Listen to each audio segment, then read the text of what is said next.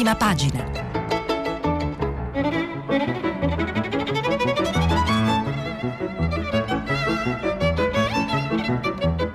Questa settimana i giornali sono letti e commentati da Nello Scavo, inviato del quotidiano Avvenire. Per intervenire telefonate al numero verde 800 050 333. Sms WhatsApp anche vocali al numero 335 5634 296.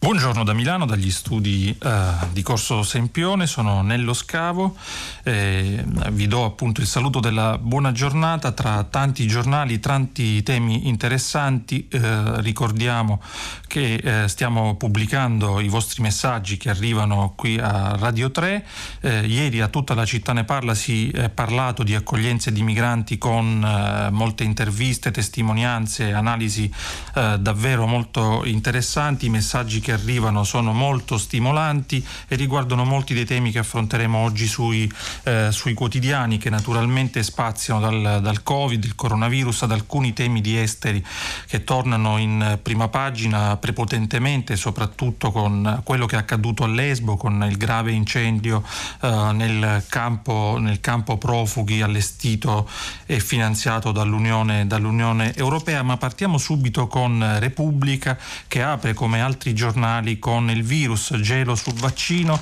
le preoccupazioni sulla frenata nella, nella ricerca. Riassume Elena Dusi a pagina 3, sette società in corsa, l'Europa si cautela con un altro accordo. Quello di Oxford era considerato il candidato in fase più avanzata ed è quello che appunto ha fatto registrare eh, qualche problema e alcuni intoppi. Bruxelles firma anche con Pfizer, prenotato un miliardo e mezzo di dosi. Scrive Dusi. Il cavallo in testa ha rallentato la corsa, ma la, ma la, gara prosegue, resta affollata e gradualmente si avvicina al traguardo. L'ultimo censimento di Nature, la rivista scientifica, ricordiamolo, registra 321 candidati vaccini, di cui 32 in sperimentazione sull'uomo, incluso l'italiano di Vertera, e 7 nella fase 3, quella conclusiva. Oltre a Oxford, tre prototipi sono cinesi. C'è poi la biotech americana Moderna e il gruppo Pfizer, mentre la statunitense Johnson Johnson è pronta a partire con 60.000 volontari. Alcuni includono nell'elenco anche l'opaco vaccino russo. Proprio ieri la Commissione europea ha concluso con Pfizer e BioNTech il suo sesto preaccordo commerciale per 300 milioni di dosi, dopo quelli con AstraZeneca, Sanofi GSK, Johnson Johnson, CureVac e, Mod- e Moderna. In tutto il nostro continente ha prenotato 1,5 miliardi di dosi. L'Italia continuerà a investire in prima linea nella ricerca per il vaccino anti-Covid, rassicura il ministro della Salute Roberto Speranza, mentre per il giornale inglese Financial Times lo stop di AstraZeneca durerà addirittura solo una settimana. Per l'azienda anglo-svedese il secondo caso sospetto. A luglio c'era stata una reazione dubbia, sempre di tipo neurologico, che si era rivelata una sclerosi multipla del tutto indipendente dalla vaccinazione. Una delle domande con un'infografica eh, eh, pubblicata sempre da Repubblica è ci saranno ritardi nella tabella di marcia? Ecco la risposta che ci fornisce il quotidiano romano. Quello di Oxford e AstraZeneca era il vaccino più avanzato al mondo fra quelli allo studio contro il Covid. L'azienda aveva deciso di affrontare il rischio di avviare la produzione ancora prima della fine del test, attesa per fine settembre. Senza l'evento avverso e con un'approvazione rapida da parte delle autorità regolatorie, i primi vaccini sarebbero stati pronti a novembre. L'Unione Europea aveva acquistato 300 milioni di dosi estendibili a 400 milioni entro la primavera del 2021 al prezzo prezzo di 2,5 euro ciascuna. AstraZeneca aveva messo a punto una capacità produttiva di 3 miliardi di dosi in tutto il mondo.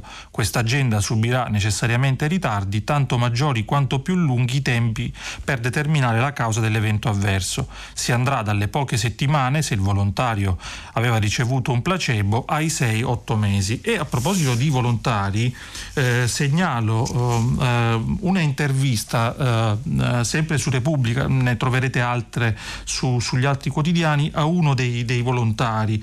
E sono figure di cui si parla molto ma eh, che si ascoltano molto, molto poco. Per la verità fanno bene i quotidiani a interrogarli in questi giorni anche per farci conoscere chi sono questi coraggiosi che si sottopongono eh, ai test. Né pentito né impaurito, pronto a farmi iniettare la seconda dose, dice il volontario in questa intervista di Antiaco Fois.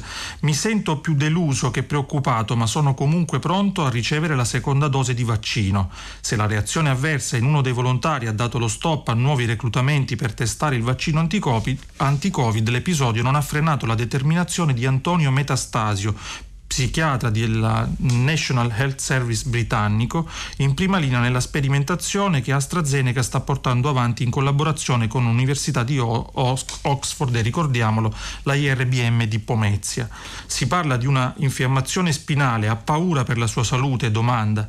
Risponde il volontario, assolutamente no, si tratta di un caso ancora da indagare, bisogna capire se c'è correlazione con il vaccino e in ogni caso si tratterebbe di un evento raro, una reazione grave su 50 50.000 volontari e via discorrendo insomma sul coraggio di chi si sottopone a questi test che naturalmente dobbiamo uh, ringraziare e ringrazieremo ancora di più quando finalmente il vaccino sarà, uh, sarà disponibile a tutti. Ma il Covid uh, naturalmente ha anche altro genere di ricadute, non solo sulla, non solo sulla salute, si parte naturalmente dalla, dallo stato di salute delle persone, delle comunità e poi le conseguenze si registrano nella vita di tutti i giorni, è inutile quasi eh, ripeterselo dircelo, però il Corriere della Sera, eh, che apre in prima pagina su Conte che si rivolge ai presidi e conferma la ripartenza a scuola per il 14, ehm, pubblica un pezzo di cui leggeremo alcuni brani di Gian Antonio Stella che riguarda in particolare i ragazzi fragili, definiti fragili senza aiuto, cioè gli studenti disabili e il loro rapporto con i professori, con i docenti di, di, di sostegno. La scuola e in generale una comunità eh, si giudicano, si valutano dal modo con cui si rapportano rapportano con i più vulnerabili e, mm, e, e su questo insomma leggeremo poi da Gian Antonio Stella. C'è intanto però eh, in prima pagina un uh, editoriale quasi reportage di uh, Venanzio Postiglione che racconta un po' la spinta e la speranza di Milano per l'Italia. Sarà un dettaglio, scrive Postiglione, ma anche un indizio e forse un simbolo. Passeggiare per alcune vie di Milano nelle ultime sere diventa la scoperta di un'altra città, un'infinità di tavolini alla all'aperto, le cene lungo i marciapiedi, i posti quasi tutti occupati, la percezione di una ripartenza di fatto in forme nuove, che ha un senso e un valore se procede in sicurezza con le regole e le cautele, non l'attesa di un sussidio dall'alto ma un'idea diversa dal basso, l'ok del comune, i ristoranti che ci riprovano, i clienti che tornano, anche un tavolino al posto di una macchina può descrivere una città e addirittura un'epoca. Se Milano ha un merito che supera gli altri è la capacità di reinventarsi, si può dire senza retorica, perché è la sua storia, il suo codice genetico. Dopo la guerra il sindaco Antonio Greppi promette pane e musica, lavoro e cultura. Appena un anno e l'11 maggio del 46 Toscanini riapre la scala.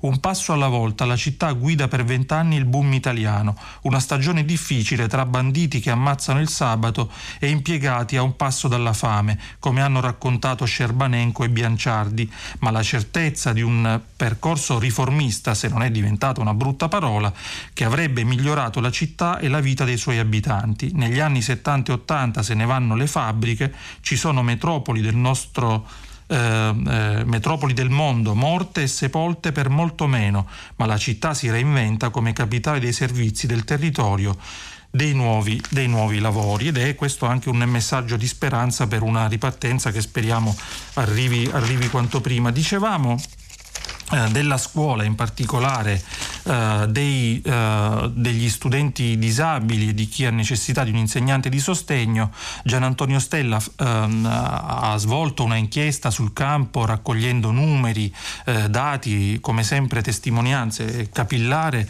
inutile dire molto ben scritta.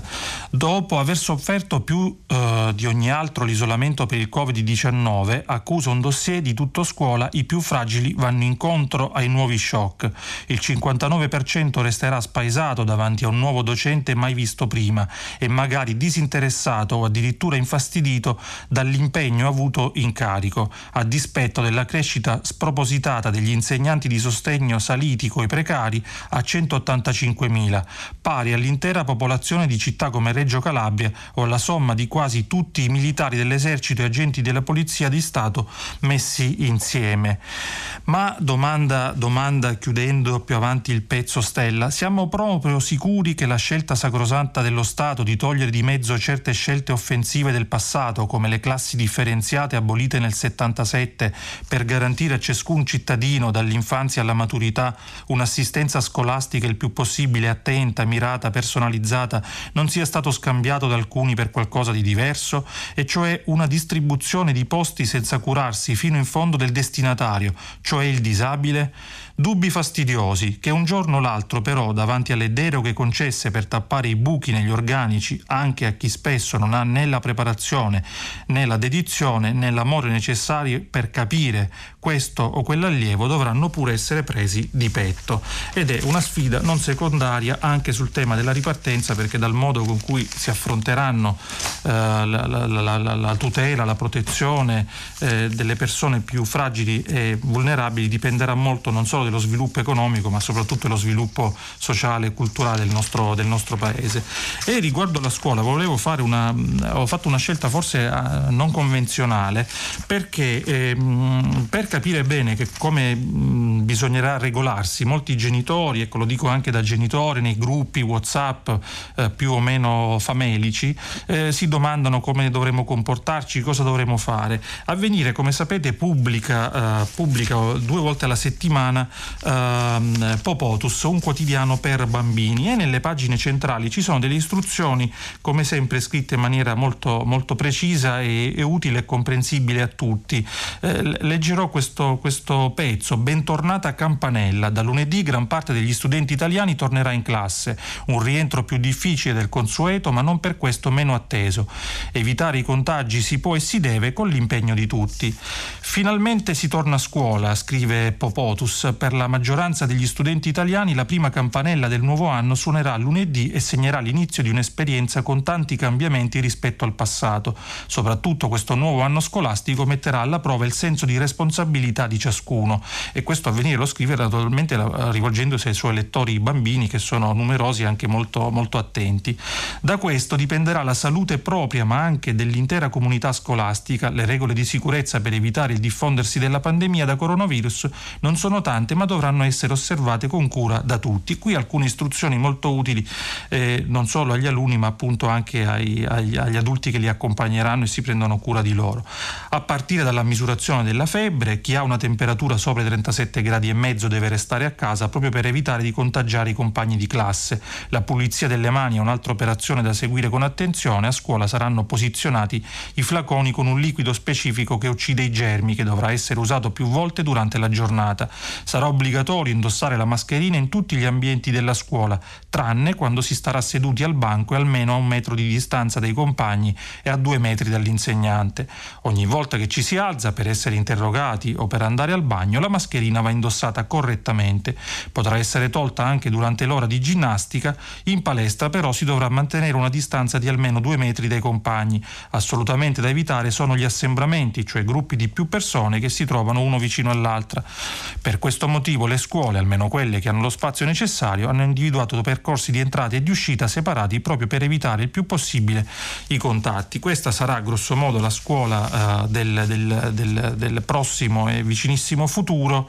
Eh, naturalmente non saranno misure anche sempre facili da fare rispettare, non certo diciamo, per le biricchinate dei, dei bambini, ma anche perché eh, gli, spazi, gli, spazi, spesso sono molto ridotti, sappiamo che c'è un problema di, eh, di edifici di organizzazione interna del, de, de, della geografia, mettiamola così, delle, delle, scuole e degli istituti che è sempre molto complicata, ma sempre per stare diciamo, uh, al Covid è, è, un aspetto di cui eh, si parla uh, con attenzione alterne. Famiglia Cristiana che, che, che, esce oggi, nella sua rubrica delle lettere ne pubblica una in particolare. Eh, voglio leggerla perché è la lettera di una, di una nonna che vorrebbe diventare, anzi si sente ed è già nonna adottiva, ma non ci riesce. E questo a causa del Covid e di una serie di, di, di contraddizioni nelle norme.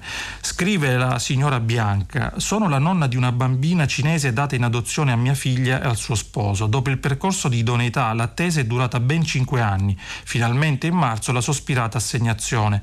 Purtroppo per l'emergenza Covid la partenza per la Cina per abbracciare la piccola è stata sospesa. La sofferenza è grande e questo tempo di attesa forzata è inumano. La pandemia ha bloccato tante attività, ma gli scambi economici e commerciali con la Cina non si sono interrotti del tutto. Da poco anche i ricongiungimenti familiari sono stati riaperti, ma non quelli adottivi. Eppure quelli adottivi sono genitori a tutti gli effetti. Perché non si è eh, ugualmente solleciti nei ricongiungimenti? Bella domanda, bella domanda e questo cioè, dice molto di quante sfaccettature ci sono in termini di Covid e quanta attenzione eh, la politica dovrebbe dedicare a questioni che non, non sono secondarie, anche se talvolta possono apparire. La signora giustamente segnalava che le merci circolano, però poi per le persone sempre, c'è sempre qualche problema in più. Naturalmente sui quotidiani eh, c'è una uh, un richiamo da parte di alcuni in particolare, come il giornale Libero, a ciò che è accaduto al senatore Matteo Salvini ieri, certamente un episodio da condannare, disdicevole, eh, avrebbe potuto essere perfino, perfino, perfino, più grave, per fortuna eh, si è risolto diciamo, al meglio per, per Matteo Salvini. Il giornale titola La sinistra ce l'ha fatta, Salvini picchiato, una congolese aggredisce il leader, strappati camici e rosario. Eh, libero eh, ovviamente fa un titolo dei suoi suoi, Salvini aggredito da una nera. A Pontassieve, vicino a Firenze, una trentenne congolese si scaglia contro Matteo al grido ti maledico. Il, capita- il capo del carroccio la perdona ma non si attaccano le persone in strada e poi aggiunge libero come fosse una colpa ulteriore l'africana lavora in comune dove il leader leghista era, era indesiderato. Su questo eh, c'è una uh, riflessione al, uh, che fa uh, Mattia Feltri sulla stampa eh, che vorrei leggere pressoché integralmente perché mh, aiuta anche a diciamo, riproporzionare una serie di questioni che non riguardano evidentemente solo una parte politica e se volete culturale. Ortolani di tutto il mondo, questo è il titolo del buongiorno di Mattia Feltri sulla stampa. Eh, ieri Matteo Salvini è stato aggredito in Toscana da una donna originaria del Congo che gli ha strappato la camicia e il rosario. Molti dei fan di Salvini, taluni altolocati, diciamo così, hanno indicato nell'odio comunista e antileghista la causa del riprovevole passaggio alle vie di fatto. Succede nelle stesse ore in cui parecchi a sinistra riconoscono nell'odio fascista l'impronta culturale del tremendo assassinio di Colleferro. C'è un celebre e bell'apologo di Václav Havel, ricordato da Marta Cartabia ancora per pochi eh, giorni presidente della Corte Costituzionale all'inaugurazione della mostra sul grande dissidente ceco, conosciuto come l'apologo dell'ortolano. Costui, sotto la dittatura stalinista, dirige un negozio di frutta e verdura e fra mele e patate esibisce il cartello con scritto Proletari di tutto il mondo unitevi. Nessuno ci fa caso, la gente va lì, compra quel che deve comprare, paga e se ne va. Gli interessa la merce, mica il cartello. Poi un giorno l'ortolano si rende conto di quanto sia ridicolo la, eh, l'apoteosi della menzogna, dell'ipocrisia e leva il cartello Fantastico, nessuno si accorgeva del cartello quando c'era e tutti se ne accorgono quando non c'è più. L'ortolano ne patirà le conseguenze e anche pesanti, però il suo gesto ha le dimensioni incalcolabili della verità. In particolare, dice Havel, svela che è soltanto un gioco, ne ha violato le regole, è solo una bagattella, terribile ma bagattella. Sarebbe niente male se oggi gli ortolani di tutto il mondo si unissero e buttassero i loro cartelli scemi. Forse sarebbe più facile capire quello che succede, che ci succede attorno e quanta responsabilità porta ognuno, ognuno di noi. È davvero una riflessione eh, una riflessione utile. Questo naturalmente, eh, Feltri alludeva al caso naturalmente del, del, del, povero Willy, il ragazzo ucciso a Colleferro mentre cercava di eh, sedare una lite e proteggere soprattutto un, eh, un suo amico aggredito da, da, una banda. Sappiamo che ieri c'è stata la convalida degli arresti per i quattro indagati, tre rimangono in carcere, uno ai domiciliari. Il Fatto Quotidiano ricostruisce gli sviluppi eh, di, questa, di, questa, vicenda. Um, eh, con un pezzo di Giampiero Calapà, il titolo Willy a terra con gli spasmi e gli saltavano ancora sopra.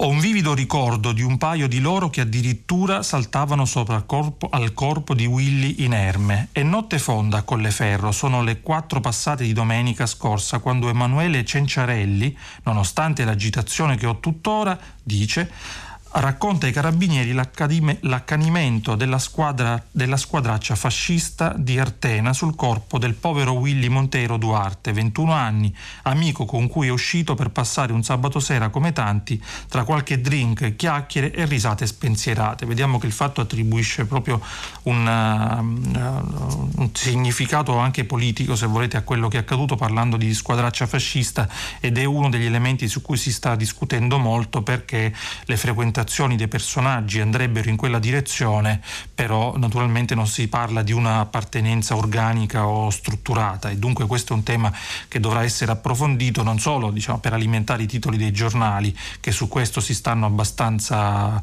abbastanza rinfacciando una serie di, di allusioni affermazioni, ma anche per ragioni strettamente giudiziarie perché il magistrato dovrà decidere se eh, eh, aggiungere anche l'aggravante dell'odio razziale nel, nell'omicidio che è stato compiuto. Le parole di Cenciarelli sono nero su bianco nell'ordinanza di convalida dell'arresto con cui il GIP Giuseppe Borraccato conferma il carcere ravvisando una manifesta incapacità di resistere agli impulsi violenti ai fratelli Gabriele e Marco Bianchi, 26 e 24 anni, detti i gemelli di Ertena, e a, Marco, e a Mario Pinto Pincarelli, 22 anni. Manda ai domiciliari Francesco Belleggia, 21 anni. L'accusa è un macigno. In concorso tra loro cagionavano la morte di Willy Monteiro Duarte con atti diretti a percuotere o provocare lesioni al medesimo, colpendo con pugni e calci al capo e al corpo, provocandone la caduta a terra con conseguente arresto cardiocircolatorio.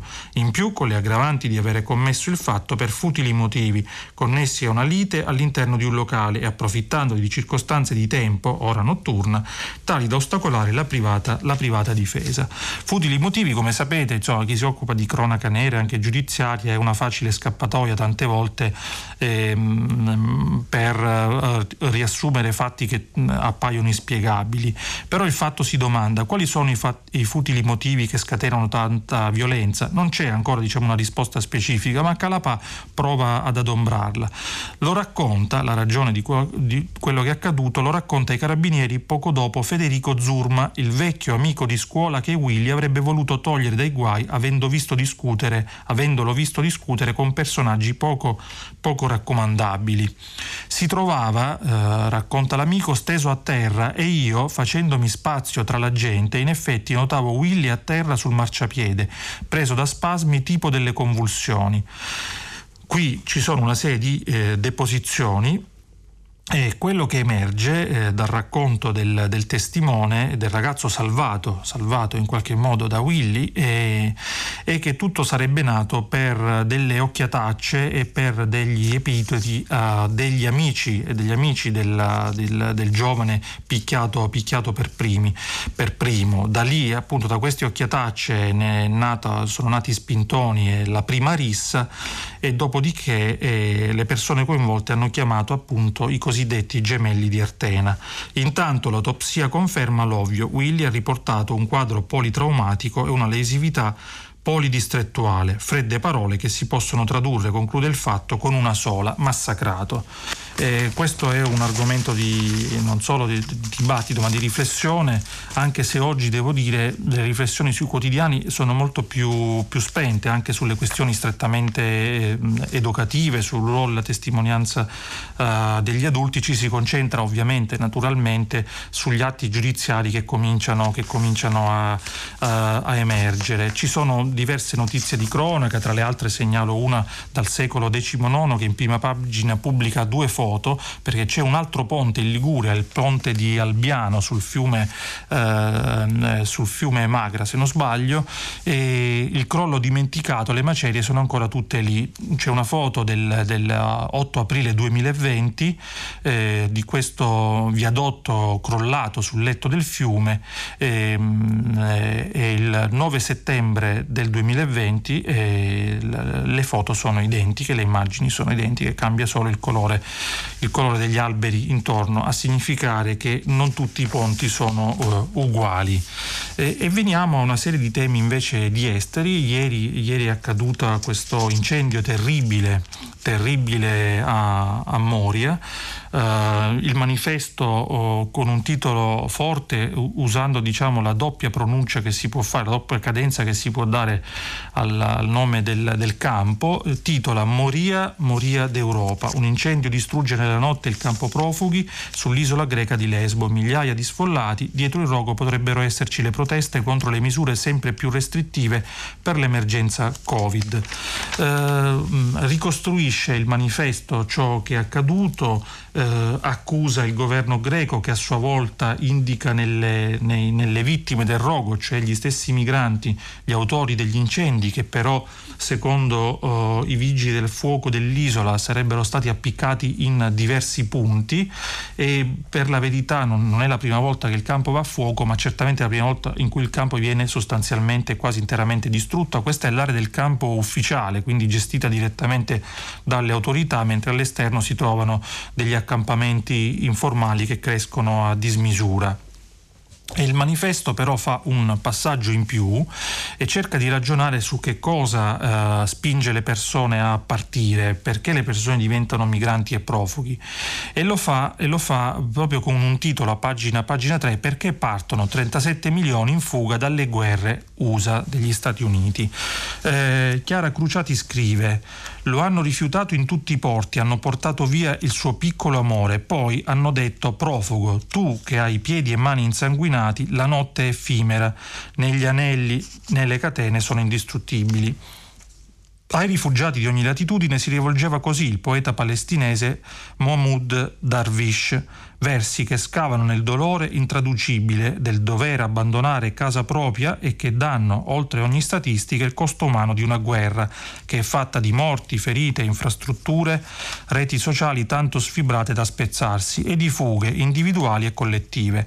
I rifugiati, che ancora oggi rischiano la vita per trovare appunto rifugio in Europa, sembrano arrivare ma non partire, da dove vengono e perché lasciano la loro casa, le strade familiari, i volti degli amici, non interessa. Per questo dirompente è il rapporto che martedì la Brown University ha reso pubblico intrecciando i dati delle agenzie internazionali, tra cui l'UNHCR, ehm, l'Alto Commissariato ONU per i profughi, l'OIM, l'Agenzia ONU per i migranti, eh, OCHA ed altri, raccolti dall'11 settembre 2001 al 2019, quindi uno studio a lungo termine.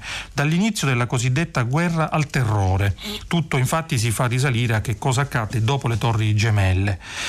E I paesi, eh, eh, i conflitti iniziati o partecipati dagli Stati Uniti in otto paesi dopo quegli attacchi sono in particolare Afghanistan, Pakistan, Iraq, Libia, Siria, Yemen, Somalia e Filippine e hanno provocato eh, ben 36 milioni 869 mila tra rifugiati e sfollati interni un numero immane e, come dice il rapporto, decisamente sottostimato, è più probabile che ci si aggiri sui 59 milioni, una popolazione pari all'Italia.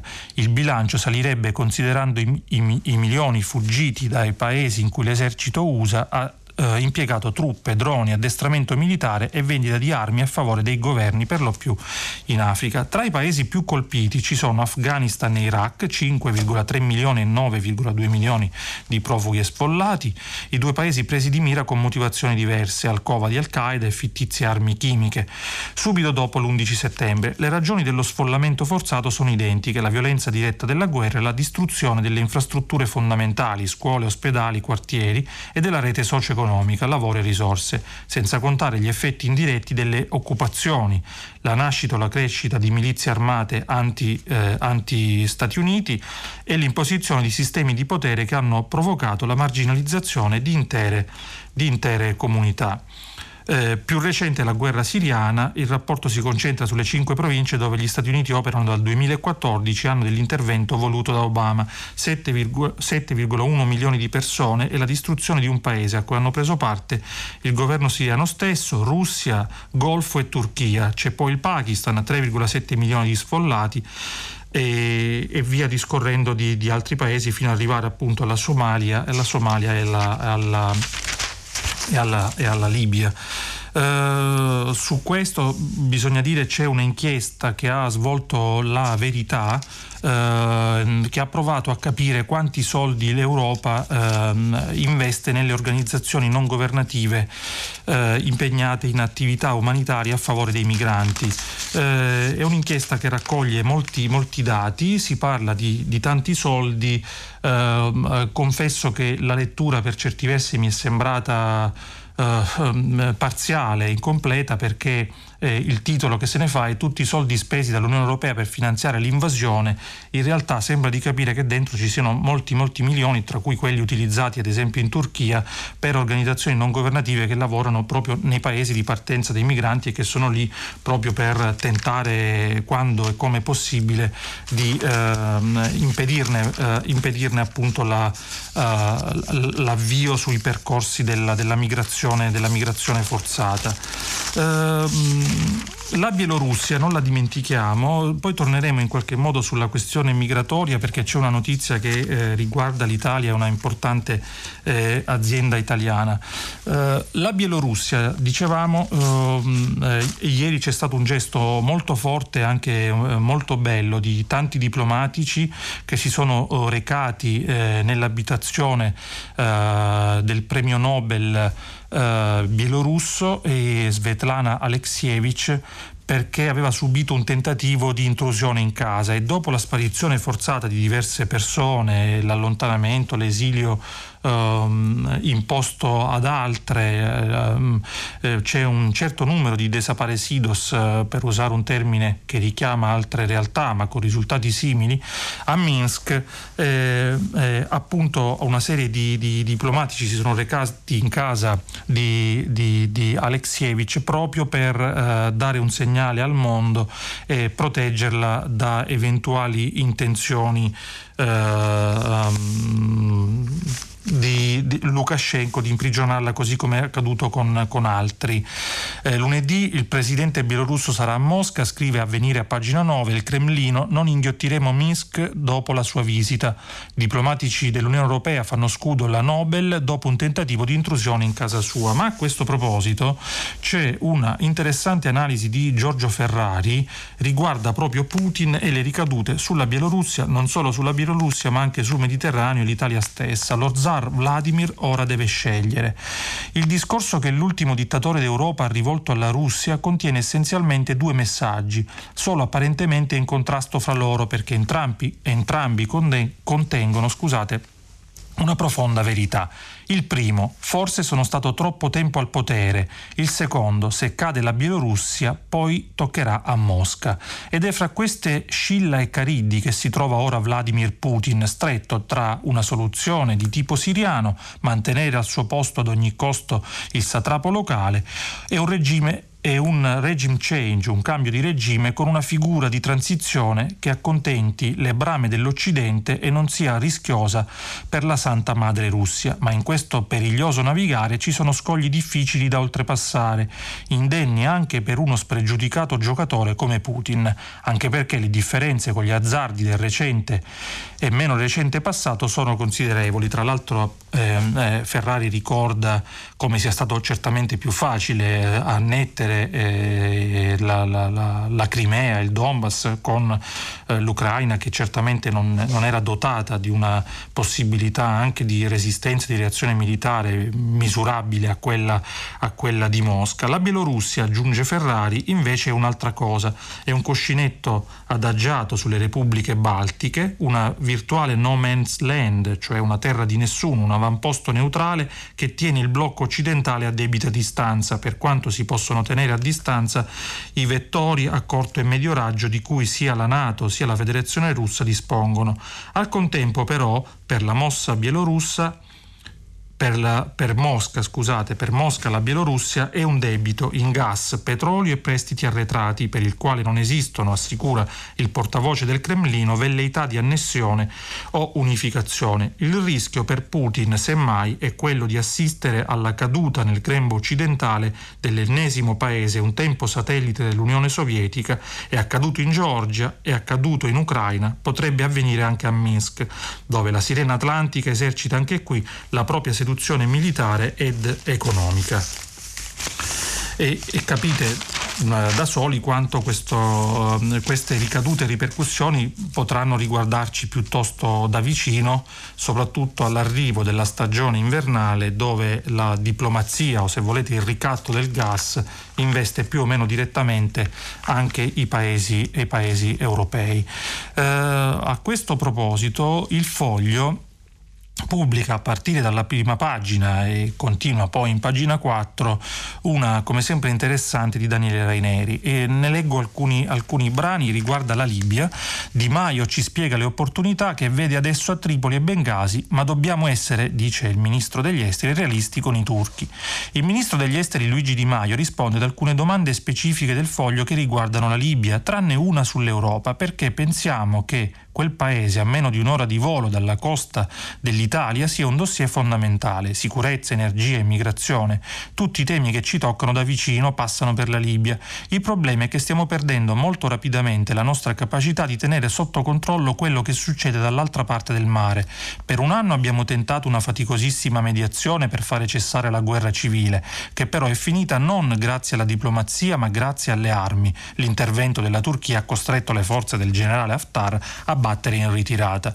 Una settimana fa Di Maio è andato per la quarta volta in dieci mesi a Tripoli e questo prova ancora una volta che il ruolo del ministro degli esteri in Italia è anche quello di ministro del, per la Libia. Come se già le cose non fossero abbastanza complicate laggiù, adesso alcuni nostri connazionali sono trattenuti dalle forze del generale Haftar a Bengasi perché pescavano a decine di chilometri dalla costa libica. La Farnesina è al lavoro per risolvere l'impasse che va avanti ormai da una settimana, ma c'è da chiedersi che tipo di relazione abbiamo con i libici se dopo così tante me- mediazioni con Haftar è così complicato farsi restituire i pescatori, i pescatori eh, catturati. Ricordiamo che si tratta di pescatori siciliani che stanno affrontando eh, una nuova detenzione in Libia come accadeva già in passato.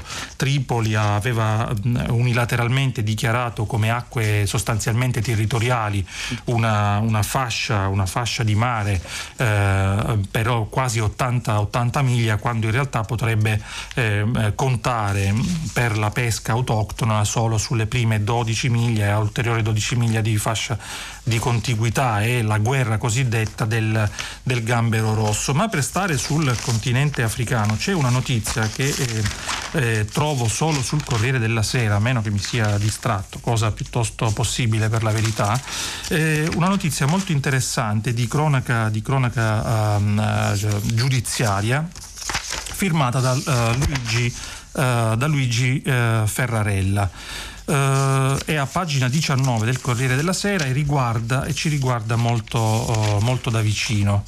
Eccola qui, perdonatemi a pagina 18. Il titolo è secco, Tangenti Eni, la società va interdetta in Congo. Milano, a sorpresa la Procura chiede lo stop alla produzione di petrolio per corruzione. Ne leggo alcuni brani. Uh, da Luigi Ferrarella, stop per due anni alla produzione di petrolio di Eni SPA in Congo nei pozzi Marin 6 e 7, valutati oltre 400 milioni. La Procura di Milano chiede al giudice per le indagini preliminari questa misura interdittiva senza precedenti e in subordine il commissariamento su questo di Eni, per, uh, su questo di Eni perché i modelli organizzativi interni interni non seppero impedire nel 2015 che Eni, con l'allora capo, uh, capo area subsahariana Roberto Casula, operasse una corruzione internazionale innestata sulla direttiva congolese che nel 2013 imponeva ai gruppi stranieri dei partner locali. L'accusa è che e cioè che Eni, in cambio di un rinnovo delle licenze fiscalmente più vantaggiose per alcune centinaia di milioni calcolati dai consulenti del PM, abbia ceduto quote dei giacimenti per un valore di circa 59 milioni appunto a una società privata congolese, ben sapendo però che dietro prestanome essa fosse di Denis Gorkana, fino al 2015 presidente dell'ente petrolifero statale del Congo e poi consigliere per l'energia del presidente congolese eh, del presidente congolese. A questo proposito eh, ricostruisce Ferrarella tutta l'indagine che naturalmente è nella fase, eh, nella fase ehm, eh, investigativa affidata alla, alla Procura, ma eh, potrebbe esserci già un passaggio oh, in avanti e cioè, ehm, e cioè il GIP Sofia Fioretta ha notificato alle difese ENI la richiesta dei pubblici ministeri di misura interdittiva sulla quale prima di, di decidere aprirà un contraddittorio contraddittorio dal 21, dal 21 settembre. E, beh, insomma, su questo i giornali parlano, parlano molto poco, però dice molto nel caso naturalmente in cui venissero confermate in tutto o in parte le accuse di una certa modalità eh, operativa eh, delle multinazionali, no, non solo italiane, perché inchieste analoghe riguardano all'estero altri, altri paesi, eh, la modalità con cui si interviene, eh, si, si interviene nelle aree eh, ricche, ricche, di petrolio, in cui però eh, più o meno spiegabilmente il tasso di povertà rimane altissimo e con esso anche il tasso, il tasso di, di, emigrazione. Eh, torno a Repubblica perché ehm, segnalo infine ehm, una notizia, una notizia che prima è stata anche ehm, eh, è stata anche rilanciata dalla rassegna di eh, stampa internazionale di Roberto Zichitella e, mh, mm, che riguarda uno, uno, scoop, un altro scoop di Bob Woodward, eh, grandissimo giornalista americano, lo ricordiamo insieme a Carl Bernstein nel, nell'inchiesta per il caso Watergate eh, che costrinse il presidente Nixon alle dimissioni e Woodward rimane un esempio per tanti giornalisti perché da mezzo secolo continua a sfornare eh, scoop, l'ultimo dei, quali, eh, l'ultimo dei, quali, riguarda il Covid e il presidente Trump, eh, il quale, eh, il, quale, ha rilasciato una intervista o ci sono stati degli incontri con Woodward che ha registrato tutto e ha rivelato che cosa. Eh, lo riassume Federico Rampini eh, sul, su Repubblica, il corrispondente da, da, da New York. Donald Trump il 7 febbraio, questo virus è mortale, basta respirare per contagiarsi, è molto più micidiale delle altre influenze violenze. Ancora lui, il 19 marzo, ho sempre voluto minimizzarlo e continuo a farlo perché non voglio creare panico. Le due citazioni del presidente fanno parte del nuovo libro bomba di Bob, di Bob Woodward, il giornalista del Washington Post reso celebre dallo scandalo del Watergate quasi mezzo secolo fa e che da allora non ha mai smesso di, fornare, di appunto sfornare scoop. Trump ha un debole per le celebrity e quindi è caduto ancora una volta nella trappola. Parlando con Woodward ha ammesso di aver ingannato deliberatamente il popolo americano. Negazionista dunque lo era sapendo di mentire. Del resto già il 28 gennaio il suo massimo consigliere strategico aveva avvertito Trump il virus è la più grande minaccia per la sicurezza nazionale nazionale di tutta questa presidenza, ma pochi giorni dopo Trump tornava a spandere ottimismo. Col primo caldo finisce tutto, il virus sparisce, sparisce miracolosamente. Le frasi che eh, Rampini definisce galeotte che Trump ha confidato a Woodward per il libro Rage, Rabbia, sono a prova di smentita. Il reporter scrittore ha le registrazioni di quelle interviste e la CNN le ha già mandate in onda. Il candidato democratico Joe Biden ha reagito subito, lui sapeva e ha nascosto il pericolo, ha mentito all'America. Il suo comportamento va oltre ogni sdegno e a questo proposito chiudiamo segnalando che cosa, cioè che sempre negli Stati Uniti ieri eh, il, uno, un altro scandalo arriva dal Ministero degli Interni dove dove sono state denunciate e confermate delle pratiche eh, non solo amorali ma eh, discutibili anche dal punto di vista poi della sicurezza nazionale perché uno degli, degli, degli, degli addetti, dei funzionari ha confessato che, di avere ricevuto l'ordine di minimizzare la minaccia dei suprematisti bianchi, delle milizie di estrema destra in favore del presidente, del presidente Trump. La rassegna di oggi finisce qui, vi aspetto dopo, la, eh, vi aspetto dopo la pubblicità pubblicità e ci risentiamo per il filo diretto, abbiamo già molti messaggi, li leggeremo. Grazie. Nello scavo inviato del quotidiano Avvenire ha terminato la lettura dei giornali di oggi. Per intervenire chiamate il numero verde 800 050 333. Sms WhatsApp anche vocali al numero 335 5634 296. Si apre adesso il filo diretto di prima pagina per intervenire e porre domande a Nello Scavo, inviato del quotidiano Avvenire. Chiamate il numero verde 800 050 333. Sms WhatsApp anche vocali al numero 335 5634 296. La trasmissione si può ascoltare, riascoltare e scaricare in podcast sul sito di Radio 3 e sull'applicazione Rai Play Radio. Rieccoci qui per il filo diretto, sono arrivati come dicevamo moltissimi messaggi, altri se ne, stanno, se ne stanno aggiungendo, partirei subito con una telefonata, vi ricordo e vi chiedo di dirci il nome e da dove chiamate. Pronto? Eh, pronto, buongiorno. Buongiorno a lei. Mi chiamo Maurizio e chiamo da Venezia e voglio far notare che eh, questi fenomeni che si stanno continuamente ripetendo di violenze gratuite, di ammazzamenti inutili. Ecco, non è un ritorno al fascismo, questo si parla di una questione nostalgica che non è più. Questo è molto peggio, questo si chiama il mafismo, mafismo.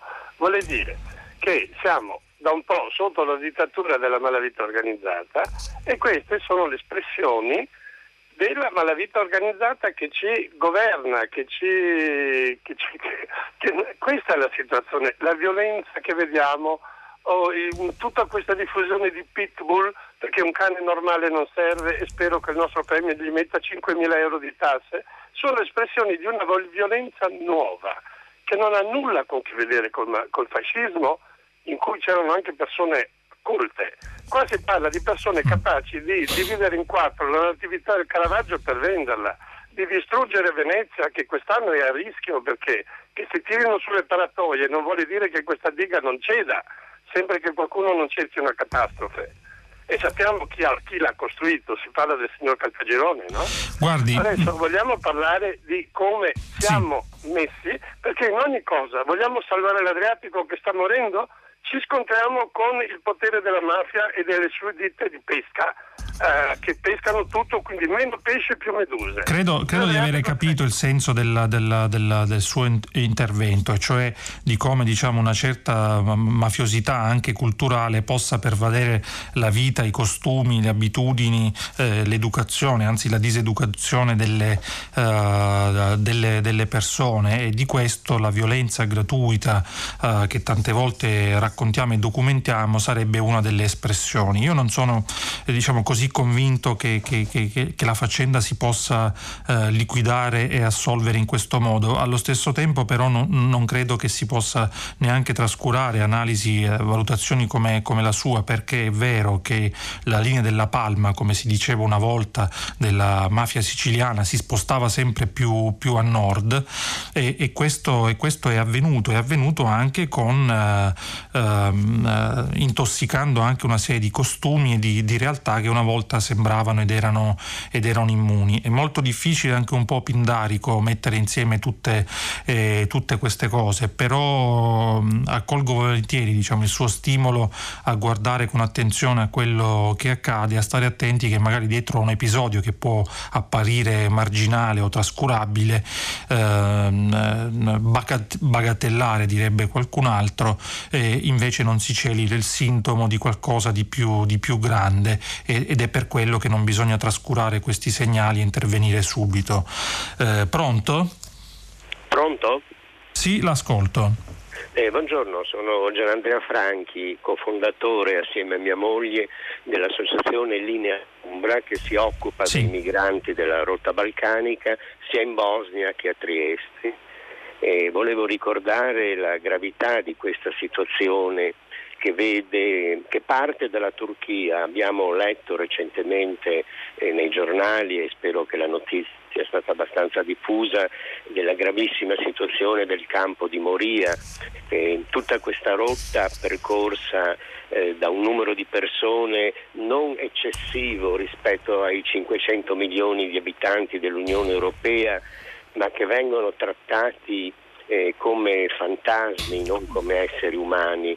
Noi li vediamo arrivare a Trieste dove in gran parte tra l'altro vengono illegalmente respinti in Slovenia che poi li respinge in Croazia e mh, mm, non è forse abbastanza noto come la polizia croata usa i metodi eh, violenti, crudeli che arrivano fino alla tortura per respingere questi migranti. Sì.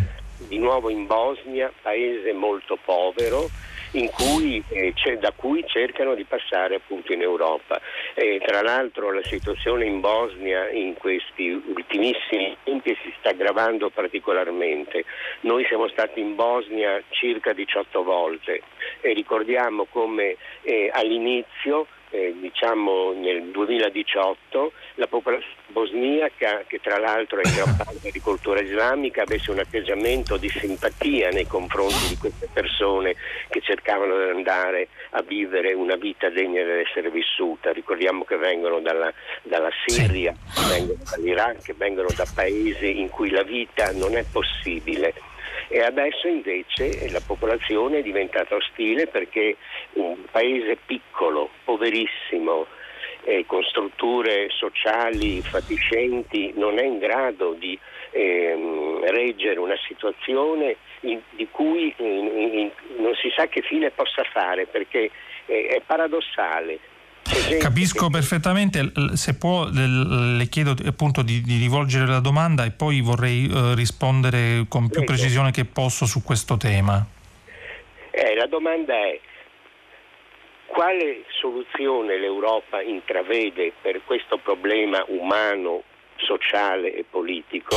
Sembra nessuna da quel che si sa la Commissione europea sta preparando una scelta che alla fine sarà una scelta di lager, di racchiudere in grandi campi presso i confini queste persone che cercano di vivere una vita decente. Gian Andrea, la, la, nel, nel, salutarla eh, la, le rispondo in, dicendo alcune cose. Conosco tra l'altro anche la, sua associazione, il lavoro che fa con, con sua moglie, e, mm, è un lavoro davvero, davvero incommiabile. E proprio qualche giorno fa leggevamo, leggevamo, un reportage di Fausto Biloslavo per il giornale che raccontava che cosa sta accadendo alla rotta balcanica. E, e ieri, ancora questa mattina, siamo tornati sul tema tema rileggendo anche i, i reportage, le inchieste, le notizie, da, le riflessioni su, su Lesbo. Quello, quello, che accade, lei lo ha descritto perfettamente, pochi come lei conoscono bene insomma, la carne viva di questi problemi e delle difficoltà. E c'è stato un cambiamento culturale fortissimo, io stesso ricordo anni fa durante i primi viaggi lungo la rotta balcanica anche questa eh, accoglienza diffusa e solidarietà che che teneva insieme le comunità cristiane e anche quelle islamiche, penso in, in, Macedonia e non solo. E poi sono arrivati i muri, sono arrivati i muri, ricordo una volta un viaggio con un gruppo di profughi, eh, un viaggio fatto a piedi con, con, loro lungo la rotta e mm, a mano a mano che ci avvicinavamo all'Ungheria eh, questi ragazzi tra di loro si dicevano di fare attenzione perché c'erano pochi minareti intorno e molti campanili, quindi molte chiese cristiane, segno che stavano entrando in un territorio straniero straniero e, e, probabilmente ostile a loro. In realtà poi si trattava di cristiani siriani che avevano paura di entrare nella, nell'Europa cristiana e questo per me, ricordo all'epoca, ehm, ehm, fu importante da, da vivere, da raccontare perché cambiava anche la percezione del fenomeno e di come noi viviamo anche parole come radici, cultura, eh, valori in cui dovremmo, dovremmo riconoscerci. Eh, la ringrazio davvero per quello che lei fa e bisogna bisognerà continuare a raccontare sempre di più. Eh, pronto? Pronto, buongiorno, sono Daniele da Torino. Eh, io mi allaccio a quel piccolo richiamo sulla, sull'ENI, sull'interdizione chiesta dal sì. giudice sul... Eh, non mi stupisce che non ne parli nessuno, come non mi stupisce che non parli nessuno come lei, che tra l'altro ed è importante, è un ente pubblico Scalzi, l'amministratore delegato appena rinnovato, è in nomina pubblica, quindi è un'azienda italiana nel senso dello Stato. Eh, De Scheleni è anche indagata per corruzione in, in Nigeria. Ecco, eh, un buon esempio di quando si dice aiutiamoli a casa loro. Noi abbiamo, noi inteso Occidente, usciamo dal discorso italiano, un modo di gestire le risorse e di conseguenza i rapporti con la società africana che è tutto salvo qualcosa di utile ad aiutarli a casa loro. Noi occidenti abbiamo bisogno di materie prime, non ci preoccupiamo, anzi vogliamo proprio evitare di preoccuparci di come le recuperiamo, salvo poi avere i problemi di Lesbo e della Libia, perché se noi abbiamo gente a cui detrediamo, a casa loro facciamo quello che vogliamo, soprattutto quello che da noi non si può fare, e non c'è poi forse tanto da stupirsi, una domanda retorica pensando anche alla Laudato sì, se poi la gente viene da noi e vuole mangiare come mangiamo noi. Allora la domanda è questa, se io mi metto nella prospettiva medio-lungo termine, 20 anni, quando i nostri figli saranno grandi e noi saremo ai margini della società, possiamo pensare a un avvenire di prosperità e sicurezza e benessere quando circa 800 milioni di persone al mondo gestiscono l'80% delle risorse e hanno bisogno che gli altri stiano dove sono, cioè a casa loro possibilmente nella fame. Questo è quello che leggo dietro sì. righe del caso Eni. Su questo volevo la ringrazio, la ringrazio. Beh, ci sono molte indagini che riguardano tante multinazionali eh, impegnate nelle estrazioni di idrocarburi in, in tutto il mondo e eh, il giorno in cui si riuscisse a mettere eh, insieme tutti gli atti giudiziari, ecco, ci sarebbe probabilmente avremmo una visione più completa di come non, questi, questi, enti che sono espressione anche dei governi si muovono, si muovono in, in, questi, in questi territori, eh, lasciando spesso le briciole sul posto però è anche vero che ci sono dei problemi anche di amministrazione interna in alcuni di questi paesi dove appunto la corruzione certamente, certamente non aiuta, però sono il simbolo, come, come ricordava lei, anche del ecco, modo sbagliato di aiutarli a casa loro, perché sembra ottenere l'effetto, l'effetto contrario, naturalmente, che non solo è quello di eh, depredarli di, di, di risorse, ma anche, ma anche quello di rubare il futuro a intere generazioni che in qualche modo decidono di um, evidentemente di, in mancanza di alternative di provare a trovarlo un futuro guarda caso dal, nelle terre da cui provengono questi diciamo investitori, investitori esteri. E sul modo su cui si decide di investire e lavorare in questi paesi dipende, dipende, molto del futuro dell'intero pianeta, però sembra che non ci sia una riflessione complessiva, alcuni anche devo dire tra i tanti messaggi che riceviamo ricordano, ricordano le parole di, di, Papa Francesco, lo ricordano anche al, sul tema dei vaccini perché alcune modalità e dinamiche di investimento e intervento dei governi sembrano ricalcare quella delle multinazionali che fanno a gara per giudica, aggiudicarsi i brevetti e incassare un po', un po di soldi, un eh, lettore Matteo, eh, un ascoltatore e anche lettore perché cita anche delle testate che evidentemente legge come la grandissima parte di voi e di questo ve ne siamo grati, dice Bergoglio ieri ha denunciato il rischio di predominio economico sui vaccini però bisogna anche, lui prova anche a rimproverare la Chiesa per il comportamento oh, del clero nei secoli passati. Beh, c'era stato un mea culpa per la verità di Giovanni Paolo II nell'anno 2000, però c'è sempre naturalmente da imparare anche il Papa diciamo, non smette anche quando occorre di strigliare, di strigliare anche gli esponenti del, del clero. Pronto? Sì, pronto, buongiorno, sono Alice. Buongiorno a lei. La mia è una domanda più che una riflessione. Ho letto di recente un articolo su Repubblica, se non sbaglio, che parlava della scelta di alcuni genitori di ricorrere all'homeschooling, alla possibilità cioè di istruire i ragazzi a casa, magari riunendo le forze economiche di più famiglie. L'articolo eh, mi ha fatto pensare ai lasciti del Covid dal punto di vista sociale, intendo. Ma davvero siamo pronti a mettere il nostro interesse personale, seppur sacrosanto, davanti al concetto di socialità, eh, di bene comune? Nel senso, se arriviamo a mettere in discussione l'importanza della socialità dei bambini, cosa sarà di tutte quelle attività che coinvolgono gli adulti? E poi mm, mi chiedo anche, ma c'è o c'è stata una diversa reazione al Covid nei piccoli o nei grandi centri? Grazie.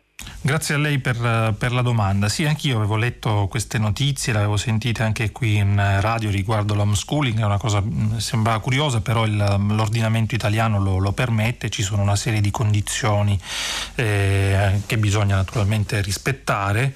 Eh, qualcuno scherzosamente diceva chissà che non arriverà anche un DPCM per cui ci si faccia le scuole a casa, che poi tanto si viene promossi comunque visto l'emergenza coronavirus, però al di là e al di fuori delle, delle battute ci sono delle realtà in cui questo tema è, è presente non solo per il Covid, perché eh, qualche volta in alcune aree periferiche del paese, nelle aree più remote, le isole dove i collegamenti soprattutto d'inverno sono più difficili, si è tentato, si è tentato qualche esperimento appunto di scuola a casa in cui le famiglie cercano di mettersi insieme e mettere a disposizione le competenze utilizzando anche la tecnologia che oggi consente, come abbiamo visto eh, durante il Covid e vedremo ancora nelle prossime settimane, consente anche di svolgere lezioni e apprendimento a distanza e quindi è una di quelle ipotesi. Speriamo che non diventi diciamo, un'occasione per chiudersi in casa ancora di più, eh, magari immotivatamente.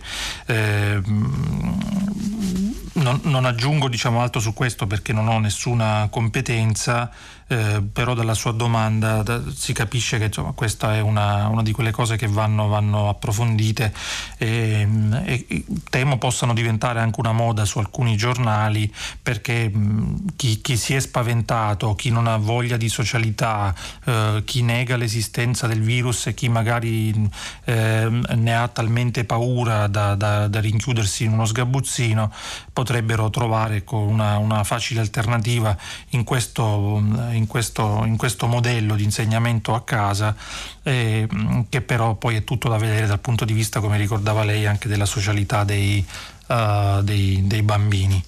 Pronto? Eh, sono Giuseppe e chiamo. Io vorrei parlare del, di uno degli aspetti forse più, più tragici della migrazione, cioè la migrazione dei minori.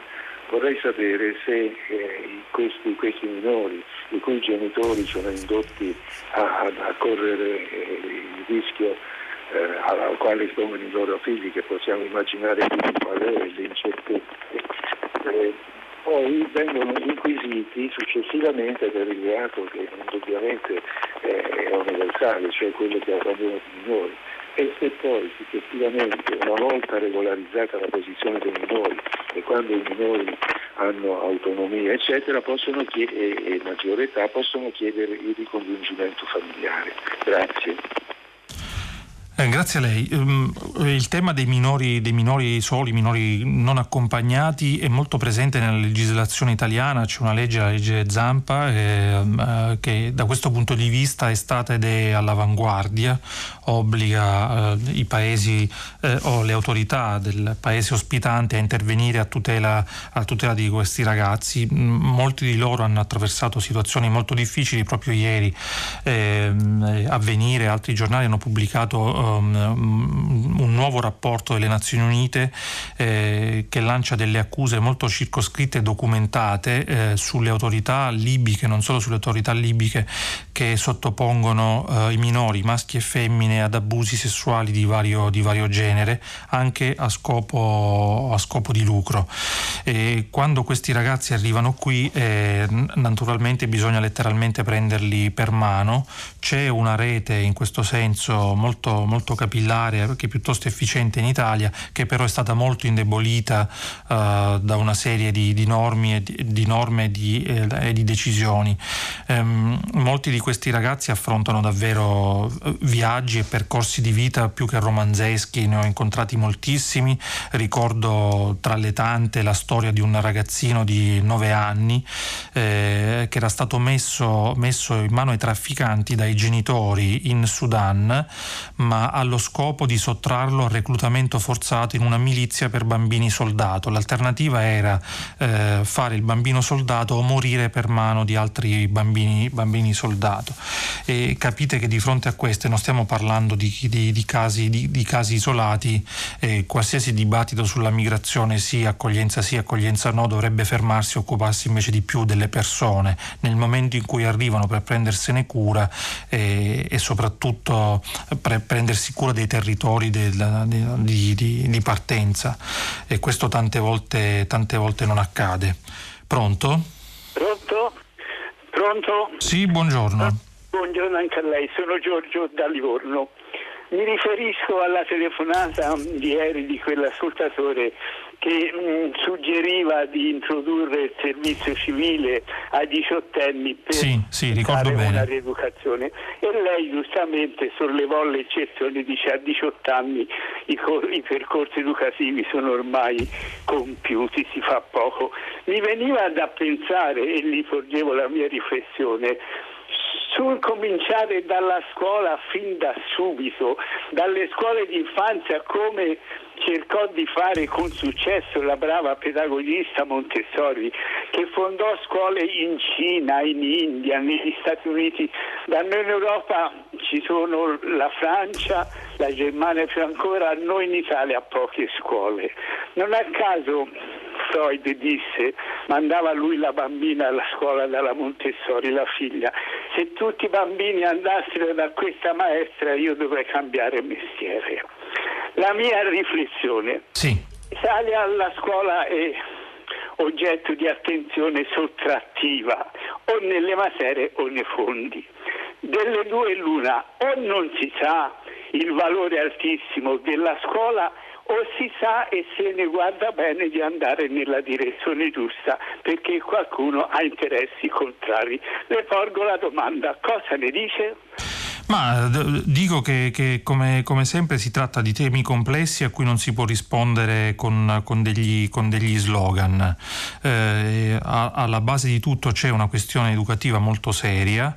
Eh, fa bene lei a dire che bisogna cominciare dalle scuole, perché se le scuole diciamo, insegnassero, oltre alle materie necessarie, anche la prossimità, e cioè la possibilità di rendersi utili alla, alla comunità e agli altri, probabilmente mh, avremmo qualche guaio di meno nel, nel, tempo. Ci sono le realtà italiane, ad esempio, in cui il volontariato è molto sentito, molto presente, eh, intere comunità, intere città, comuni che, che, che si reggono sul, sui servizi che arrivano dal volontariato, ah, in altri luoghi non è affatto così, quindi serve un investimento uh, culturale molto forte. Non torno sulla questione servizio militare obbligatorio, servizio civile obbligatorio, abbiamo già detto in, in, parte, in parte ieri, poi toccherà un po' anche al legislatore cercare di capire come, sviluppare questa cosa. E, ehm, e, e, poi bisogna anche aggiungere che da un punto di vista strettamente militare, per quanto io sia diciamo non violento e pacifista, ma riconosco che l'utopia di un mondo senza eserciti è appunto un'utopia, eh, non ci si può immaginare oggi di eh, sprecare, se volete, del denaro nella formazione di un militare per alcuni mesi e poi rimandarlo, rimandarlo a casa, molto meglio, molto di più invece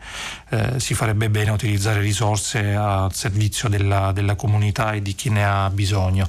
Riceviamo moltissimi messaggi, davvero tanti, si va dal caso Willy al Covid ancora una volta, anche diciamo, richieste di servizio, c'è Dina da Casalmaggiore ad esempio che ricorda che eh, alcune stazioni hanno chiuso le liste d'attesa, le, scusate, le sale d'attesa nelle, eh, a causa del, della, della, del coronavirus ed è molto preoccupata per quello che accadrà in inverno quando farà molto freddo questo è un appello che eh, giriamo naturalmente a chi si occupa dei, delle infrastrutture e dei, trasport, dei, trasporti. Molto dibattito intorno all'aggressione uh, all'ex ministro Salvini, eh, qualcuno dice chi semina vento raccoglie tempesta, eh, io mi dissocio eh, da, da, questa, da, questa, impostazione, altri ancora eh, sospettano che le guardie del corpo si siano girate dall'altra parte, al contrario io penso che eh, sia utile al di là delle, delle, delle divergenze d'opinione opinione che un politico possa stare in mezzo, diciamo, a, in mezzo alla gente e quando lo fa naturalmente si espone anche a dei, a dei rischi per cui è massima diciamo, la, la, la, solidarietà e l'appello diciamo, a comportarsi bene in qualsiasi, in qualsiasi piazza. Eh, a proposito di Willy, tra l'altro oggi c'è una bella, bella intervista di Paolo Colonnello sulla stampa, pagina 5, l'intervista è a Liliana Segre. Eh, il massacro di Willy mi fa orrore, dice, dice Segre, e la prova eh, che il fascismo è ancora, è ancora, tra noi ed è davvero tutta da leggere. Pronto? Eh, buongiorno, mm, mi chiamo Doriana e intanto ringrazio perché sono stata richiamata. Io mh, mm, volevo mandare i miei auguri veramente più cari e credo proprio di non essere sola ma in una affollatissima compagnia alla signora Liliana Segre che lei ha, menzionato proprio adesso, eh, perché oggi compie eh, la bellezza di 90 anni è una delle pochissime rimaste testimoni eh, della Shoah e mh, mm, è una donna eccezionale. Il messaggio eh, che lei ha lanciato nel 2018 in un'intervista a Bel Tempo si spera e veramente spero che il tempo sia bello, eh, in un, questo mare di, di, di odio e di violenza era quello proprio di una speranza in cui, mi scusi, sarò brevissima, ripeto le sue parole. Eh, ragazzi, la vita è stupenda, amate la vita e non perdete un minuto di questa vita, che la vita non è solo l'orrore di Auschwitz per fortuna, perché se no non si chiamerebbe vita e infatti quella si chiamava morte. La vita può avere dei risvolti stupendi, la spinta che c'è dentro ogni essere umano alla vita è grandissimo, è come il girasole che si volta verso il sole e lo cerca, è la natura che glielo dice. Tutto qua, veramente auguri. Grazie davvero, auguri, auguri, alla senatrice Liliana Segre. Eh, riprendo qualche riga di questa intervista perché mh, ehm, segna anche diciamo, la, la, modernità e il coraggio di questa donna straordinaria. Gli viene chiesto da Colonnello sulla stampa, la influencer Chiara Ferragni ha scritto che ciò che è successo eh, riferito a Willy, viviamo immersi in una cultura fascista che ci pervade. È d'accordo, risponde Segre, sentitela, e dovevamo aspettare la Ferragni per dirlo, è stata davvero molto brava brava e coraggiosa e ha ragione, siamo alle prese con un problema di mentalità fascista che ancora ci pervade e da cui non facciamo mai abbastanza per liberarci. Questa storia è un naufragio della civiltà su cui dovremmo riflettere seriamente. Lo dice Liliana Segre. Pronto? Eh, pronto, buongiorno, mi chiamo Giovanni e grazie per eh, avermi richiamato.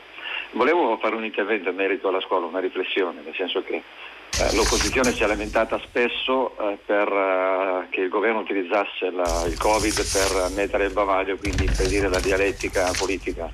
Io dico che la scuola è, è, molto più importante che i ragazzi vadano a scuola proprio per avere la loro dialettica in virtù del, diciamo, delle, delle, fasce di età e comunque del centro di dove appunto partecipano, perché è molto più importante quello della dialettica politica eh, che la dialettica politica si può fare tranquillamente anche visto sui social, su altre cose, mentre l'incontro sociale che hanno i ragazzi a scuola è importante che lo facciano lì e che abbiano i loro scambi sia eh, diciamo, del tempo, dello sport, di qualsiasi altra cosa, delle loro attività, oltre appunto a doversi cimentare nella cultura e nell'educazione, appunto anche per evitare eh, il rispetto della vita, il rispetto dell'altro che all'interno della scuola viene fatto.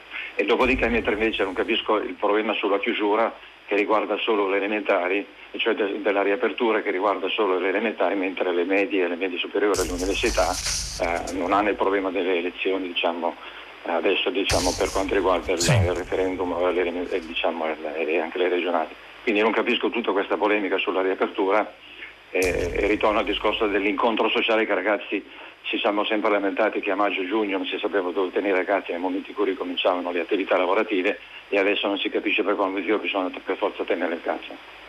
Non aggiungo altro a quello che lei ha detto, è, mm, è un tema che ci porterà insomma, a dibattere a lungo eh, perché il rischio poi di chiusura delle scuole dopo l'apertura a causa di piccoli focolai è un rischio serio, ci sono già stati degli, degli episodi in questo senso, l'Italia va un po' a ramengo, chi apre prima, chi apre dopo, eh, dipende molto anche dal, da, dagli istituti, da come sono fatti, dagli spazi, da come verranno gestiti i seggi elettorali, quindi non è possibile naturalmente eh, immagino eh, stabilire una regola regola unica per ogni istituto scolastico, serve molta elasticità in, in, in, questo tempo e questo il Covid avrebbe dovuto, avrebbe dovuto insegnarcelo. Eh, arrivano davvero moltissimi, de, moltissimi dessa, messaggi, anche c'è una bella, una bella pluralità tra le opinioni, le domande, i punti di vista. Ad esempio c'è Franco che scrive non può essere l'Italia il ventre molle che accetta i finti minorenni della rotta balcanica, ci sono limiti all'accoglienza e, e, che non vada a competere con i poveri italiani. Questo è un tema molto ricorrente anche sui social network, fa parte della battaglia politica. Eh, ricordo il um, pezzo oggi molto bello del manifesto che ricostruiva attraverso un rapporto di una università ehm, eh, qual è l'origine dei conflitti e, e, è, e, e, cosa provocano dal punto di vista degli spostamenti di enormi masse, masse, umane. Noi dobbiamo tenerne sempre conto perché se non ci occupiamo dell'origine dei conflitti e se non proviamo diciamo, a, vaccinarci almeno da quelle, eh, probabilmente continueremo a discutere anche a litigare tra noi e non è bello e né utile diciamo, mettere in contrapposizione poveri, poveri contro, contro poveri. Pronto? Pronto? Sì, l'ascolto. Buongiorno, il suo nome e da dove chiama? Ale da Milano. Ehm, dunque io volevo sottoporre alla, una considerazione perché a giugno di quest'anno c'è stato il convegno sulla ripartenza e la, la, sento un po' lontana, se può avvicinarsi di più al, al microfono o alla cornetta. Guardi, ho la cornetta accanto, ma si vede che parlo piano. Ecco. Ehm, ecco, il ministro del Sud Provenzano si era rifiutato di andare a un convegno sulla ripartenza dopo il Covid perché sì. c'erano solo ehm, relatori uomini, chiamandola una rimozione di genere. Ehm, passano dei mesi eh, a Verona. Mh, convegno piuttosto anche um, importante perché dai relatori sembra numerosi nomi noti su Eros e Bellezza, quindi un tema abbastanza um, generale, c'è una donna su 24. Quindi mm, sì. mi chiedo cosa cambi, cosa, la strada quanto sia debba essere ancora lunga e se una donna si lamenta perché viene pagata meno ancora adesso, eh, cioè, insomma, mi sembra che non sia cambiato molto. Ecco passata l'estate sì. nessuna riflessione in merito direi che sia stata presa a fronte poi per esempio del festival della letteratura con tanti autori donne sì. mh, mm, insomma ecco la ringrazio, la ringrazio. Guardi, proprio ieri c'era un, un pezzo graffiante di Michela Murgia su uh, La stampa, se non ricordo, ricordo male. Oggi ritorna uh, il tema con un, uh, una riflessione di Michele Serra su Repubblica. E, um, Evidentemente quello che, quello che, è accaduto, tra l'altro dire, un, il tema qui dell'incontro addirittura sull'Eros e, e, dunque il fatto che non ci siano donne è abbastanza curioso se non altro, e, è, è, sintomatico di, di, di, di, un cammino che è ancora, che è ancora lungo, lungo, da fare. Eh, succede, succede, in varie occasioni, è accaduto anche in trasmissioni televisive, ci sono stati scrittrici, scrittori che di questo si sono, uh, si sono lamentati perché ehm, è, un deficit, è un deficit culturale importante che poi incide anche nei costumi, nelle abitudini di vita, nel modo con cui ci si relaziona con, con le donne, con, con, le mamme, con uh, le colleghe di, di lavoro e, e, tutto questo tra l'altro poi ehm, eh, ricade, come lei ricordava, per esempio anche sulle, direttamente sulle, sulle buste paga con delle disparità che sono davvero inspiegabili ancora, ancora oggi. Ha fatto bene a ricordarlo e non faremo diciamo, mai male noi a, a trattare e affrontare questi temi con ehm, maggiore, diciamo, meno, meno, tono polemico perché serve a poco e più volontà costruttiva e anche se possibile con qualche mea culpa in più da parte di noi, di noi maschietti. Grazie. Pronto? Pronto, buongiorno. Prego. Mi chiamo Marco Brunetti, sono una guida ufficiale del Parco Nazionale dello Spermonte ehm, e chiamo per quanto riguarda il discorso per mettere in evidenza un po' il tema dell'educazione ambientale eh, riferita diciamo, al mondo scolastico e eh, legata alla didattica fuori dalle mura, fuori dalle mura scolastiche. Sì. Eh, allora, mh, mm, ne spiego meno tono polemico, diceva lei, chiudeva la telefonata di prima, è però difficile insomma, per una persona come me, come ce ne sono tante, ne ho conosciute negli ultimi 15 anni, colleghi, che si adoperano per eh, poter lavorare con questi fantastici ragazzi, specie nella, nella fascia prepuberale, in cui sono più adatti a ricevere contenuti e a rispondere in maniera umana a quello che sono gli stimoli ambientali. Da 15 anni io lavoro con molta fatica, però portando degli ottimi risultati, sì. eh, cercando di eh, trasmettere quelli che sono i contenuti da POF, da piano, come lo chiamano, insomma, eh, il piano formativo, eh, fuori dalle mura scolastiche e collaborando con, perché io non sono un docente, diciamo, sono semplicemente un tecnico, eh, collaborando quindi con la struttura interna della scuola, si riescono a, a veicolare dei contenuti ma in una maniera molto molto efficace. Eh, le dirò, insomma, io eh, da 15 anni lavoro, ancora dei bambini che ora sono alle scuole superiori, io lavoro nella fascia delle scuole primarie, mi mandano ancora i disegni eh, e, qualche, qualche, ragazzo eh, segue eh, questa, questo indirizzo cercando di eh, orientare quelli che sono i suoi studi verso qualcosa di scientifico o comunque qualcosa di naturalistico. Ebbene, oggi che c'è la problematica del distanziamento, eh, dei banchi che vanno tenuti, e, e, un altro tema che è strettamente legato è la gestione delle aree verdi nelle città. Ma non se ne è mai parlato, né tantomeno i presidi con cui io ho lavorato in questi ultimi dieci anni, sono tantissimi, sì, sia nella sì. regione Calabria, in tante province, che in Campania dove dimoro, diciamo, eh, si, no, non ho mai ricevuto una telefonata, mai ricevuto una chiamata, ma né tantomeno il tema l'ho visto all'ordine del giorno. Eppure, diciamo, anche legata alla telefonata di prima, quella riguardo al metodo montessoriano, cioè noi abbiamo gli strumenti per lavorare sì, a costo zero. Sì. E no, assolutamente non, non, non sembrano fuori. Eh, ok, grazie per lo spazio. E... No, grazie a lei, grazie a lei per il, lavoro, per il lavoro che fa. Non aggiungo, non aggiungo molto, è segno che insomma, di cose importanti e belle se ne possono fare anche in terre difficili. Raspromonte è un posto bellissimo, ma con una serie diciamo, anche di asperità che non vengono solo, solo dal nome e che ha bisogno di essere aiutato. E, e, e poi c'è questa risorsa possibile di, di, accoglienza, di inclusione, di incontro tra le persone eh, che vanno stimolate sempre di più, abbiamo tempo ancora per eh, un'altra telefonata, arrivano molti, molti messaggi eh, ancora su questi temi, eh, Leni, Trump, eh, l'educazione, l'educazione dei più giovani. Pronto? Pronto? Sì, prego. Buongiorno, mi chiamo Carla, Prego. telefono dalla provincia di Monza Brianza. La mia domanda può sembrare un po' ingenua, ma me la sono chiesta da anni. Allora, anni fa i nostri politici dicevano che dovevano dare una pensione alle casalinghe, quelle casalinghe sì, che erano sempre sì. rimaste in casa.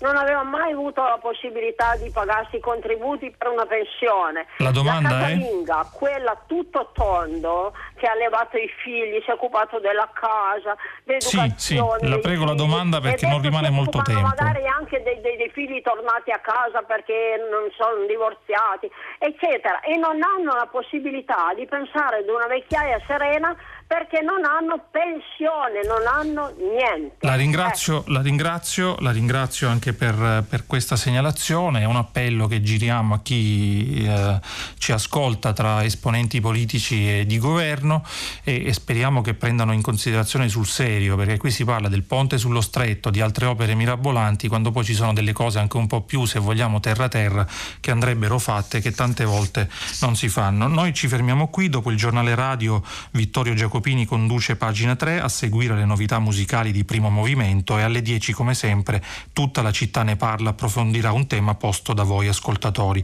Potete riascoltarci sul sito di Rete 3 e a domani.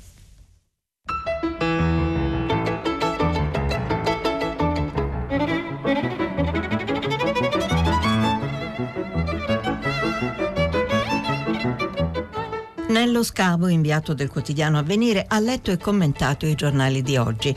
Prima pagina è un programma a cura di Cristiana Castellotti. In redazione Maria Chiara Beranec, Natascia Cerqueti, Manuel De Lucia, Cettina Flaccavento, Michela Mancini. Posta elettronica, prima pagina chiocciolarai.it. La trasmissione si può ascoltare, riascoltare scaricare in podcast sul sito di Radio 3 e sull'applicazione Rai Play Radio.